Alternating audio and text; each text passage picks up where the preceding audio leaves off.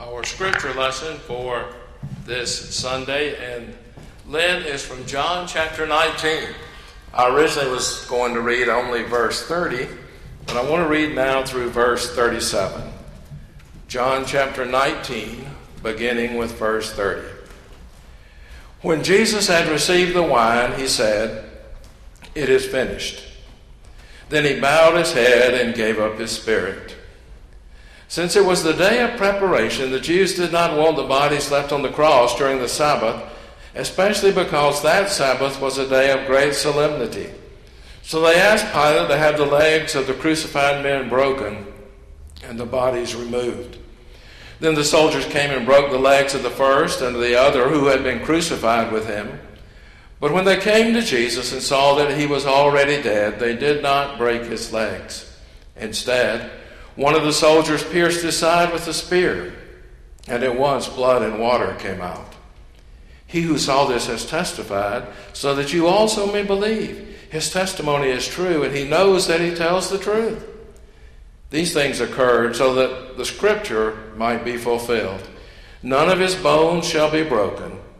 And again, another passage of scripture says, They will look on the one whom they have pierced. This is the word of God for the people of God. Thinking about the road to Lent, the long and winding road, reminded me of something that a native of Coweta County said years ago, Lewis Grizzard. He was talking about all the road construction around Atlanta that seems to go on forever back then and even now. And he said at one time there was a set of plans for how all these roads were to work out. But he said the plans got lost and people kept coming to work anyway. The long and winding Lenten road. Sometimes I wish there were some plans plans to straighten this road, plans to widen this road, plans to pave this road. The dust stirred up by weary feet makes sight and breathing difficult. But not to despair, the journey is drawing to a close. Two more mile markers, and then we'll be in Jerusalem. In Jerusalem, some folks say, Woohoo, I can't wait. And others say, Oh my, Jerusalem.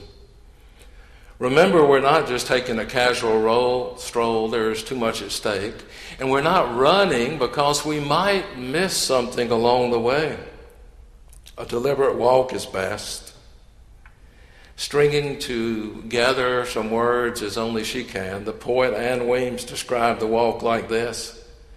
She said, The way to Jerusalem looked suspiciously like Highway 40, and the pilgrims looked suspiciously like you and me.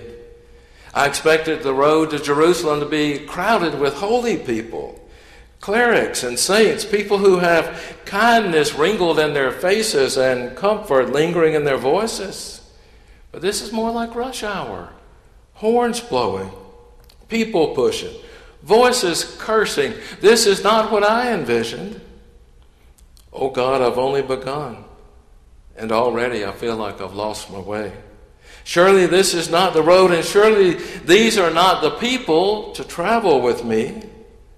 This Lenten journey calls for a holy retreat, for reflection, for repentance. Instead of holiness, the highway is crammed with a. Is there no back road to Jerusalem? No quiet paths where angels tend to weary travelers? No sanctuary from the noise of the world? Just this?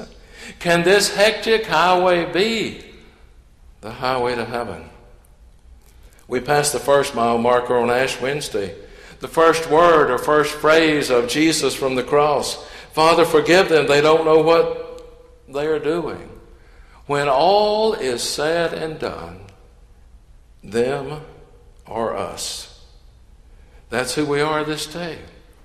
A portion of the pardoned. The second mile marker we passed on the first Sunday in Lent Today you will be with me in paradise. The thieves, they're called criminals or thieves. More than likely, they were zealots, they were revolutionaries, had to steal to afford their way of life. and they were focused on the overthrow of the oppressor Rome. And this is what happened to those rebels in that day. And the thieves were hanging there, and Jesus said, You'll be with me in paradise. The third mile marker that we passed Woman, here's your son. Here's your mother. The beloved disciple, probably the Apostle John, became a blood relative of Jesus that day. And that same option is open to all of us to become sisters and brothers, kinfolks of the Christ. The fourth mile marker we passed is the one most travelers have problems getting past. My God, my God. Why have you forsaken me? Was Jesus simply reciting a passage of Scripture, Psalm 22 in this case? A psalm that, that does end right? Or was he actually abandoned? And I believe that he may have been abandoned for those horrible moments because of the separation that sin is. Abandoned, forsaken, so that we would never have to be. Something for us to remember in days of disease and difficulty that God will never leave us. The fifth mile marker we passed was I thirst. I thirst, and they offered Jesus what? Sour wine? Vinegar? Was there no one to offer a cup of cold water? Maybe there are more opportunities right now than we ever dreamed of to offer a cup of cold water. Maybe we cannot physically place it in someone's hand, but there are ways and there are means to offer cold water to those who are thirsty, to those who have difficulty catching a breath. And if you'll glance to your right now, you'll notice that we are passing the sixth mile marker. It is finished. There's only one more mile marker after this, and then we're in the holy city. I will identify that final mile marker for us next Sunday, Palm Sunday. But for this day, we need to slow down and consider mile marker number six. It is finished. Sometimes we say those words with a huge sigh of relief. The moment has come to turn in the paper that we've been working on all semester, and we anticipate a good grade. I recall the term paper that I wrote for an American history course in college. I got a bit carried away. I failed to call or set aside any of my research, and it ended up being 45 pages. And when the professor asked us to pass our papers to the front of the room, I handed mine to the guy in front of me. And he said, well, never mind everything that he said, but he said, he's not going to weigh into the mind of our Lord as he hung on the cross. Or maybe not just the last three years of his ministry, maybe the 33 years of his life we believe was correct. Or perhaps even back to his pre existence in glory before he was incarnate. I wonder what he was thinking about, what was passing through the mind of our Savior in his dying moments, or was the pain so unfathomable that he wasn't able to, to think of much of, of anything? pain that precluded rational thought, pain beyond description of even the movie maker or the novelist. Was Jesus remembering childhood days in Nazareth? Days lived out under the watchful eyes of Mother Mary and, and Father Joseph? Did his teenage years of growth, along with his years of early adulthood, could he still feel the waters of baptism dripping down his face? Could he still hear the voice of his Father in heaven? Here's my beloved Son in whom I'm well pleased.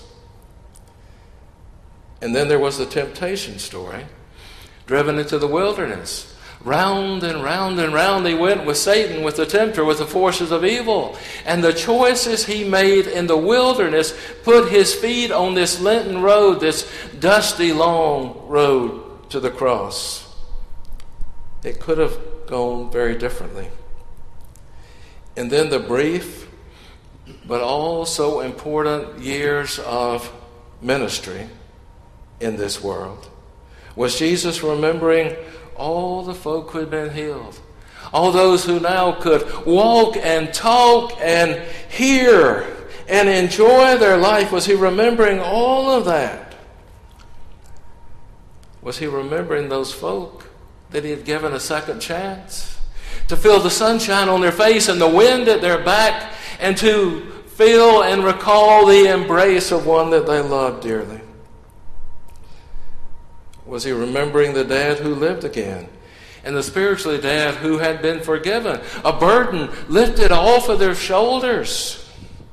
The doors to their cells flung wide open. Was Jesus remembering the wow, I get it looks on the faces of so many people who heard him preach and teach and knew that there was a better way? Was Jesus remembering those who were put down and downcast and cast out because of who they were and where they were born and where they lived and all those other things that we use to judge and classify people. Folks who have now been picked up and lifted up and drawn into the kingdom of God. Nobody's transferred and transformed into somebody's by not just anybody. As he inhaled the scent of perfume, dying on the cross? Was he remembering a broken woman? Maybe not remembering a penny pincher apostle who said this money could have been saved. Was he remembering as he inhaled the perfume a broken woman who had anointed his body for burial? And now, with his dying breath, he said, It is finished. What might Jesus have put together? What might he have pulled off given just a little more time? How many folks still needed to hear, to see, to be touched, to be defended, to be redeemed? Were any of these questions racing through his mind, tugging on his heart as the end drew near? It is finished. Were they words of rejoicing? Were they words of great sorrow? Hanging on the cross. Just like the, the zealots, the criminals on either side of him, hanging on the cross, was Jesus perceived by those who passed by as a winner or a loser? According to Gail O'Day, she's a New Testament scholar, she said Jesus' death is not a moment of defeat or despair, but a moment of confidence in his completion of God's work in this world. Jesus' death on the cross is the final expression of his love for his own and his love for God. Jesus' death itself is narrated with dignity and restraint. The poignancy of the moment is conveyed by the simple notation that he bowed his head. Another scholar of an earlier generation than O'Day had this to say The gospel brings us face to face with the triumph of Jesus. When we compare the four Gospels, we find a most illuminating thing. The other three Gospels do not tell us that Jesus said, It is finished, but they do tell us that he died with a great shout, a great cry upon his lips. On the other hand, John does not speak of the great cry, but does say that Jesus' last words were, It is finished. And the explanation is that the great shout and the words that is finished are one and the same thing. Maybe they just didn't need to be repeated by this gospel. He did not say it is finished in weary defeat. He said it as one who shouts for joy because the victory is won. He's to be broken on the cross. How much more broken could a person be? But he knew that his victory was won. Ann Weems put it very succinctly.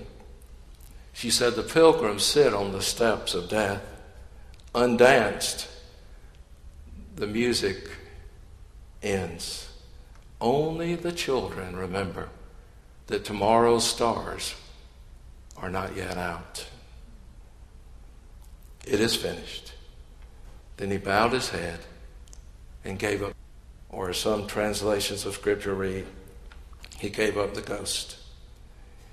If we had been there on that fateful day, if we had been one of those folks who were, were passing by that cross, observing this momentous, gruesome spectacle, would we have chalked it up as a win or a loss? Were the forces of evil to be awarded the championship trophy, the Lombardi trophy, or was God still in control? It is finished. And earth and heaven responded in unison it is finished. And the Lord God of heaven and earth echoed their reply It is finished. But it ain't over. Amen.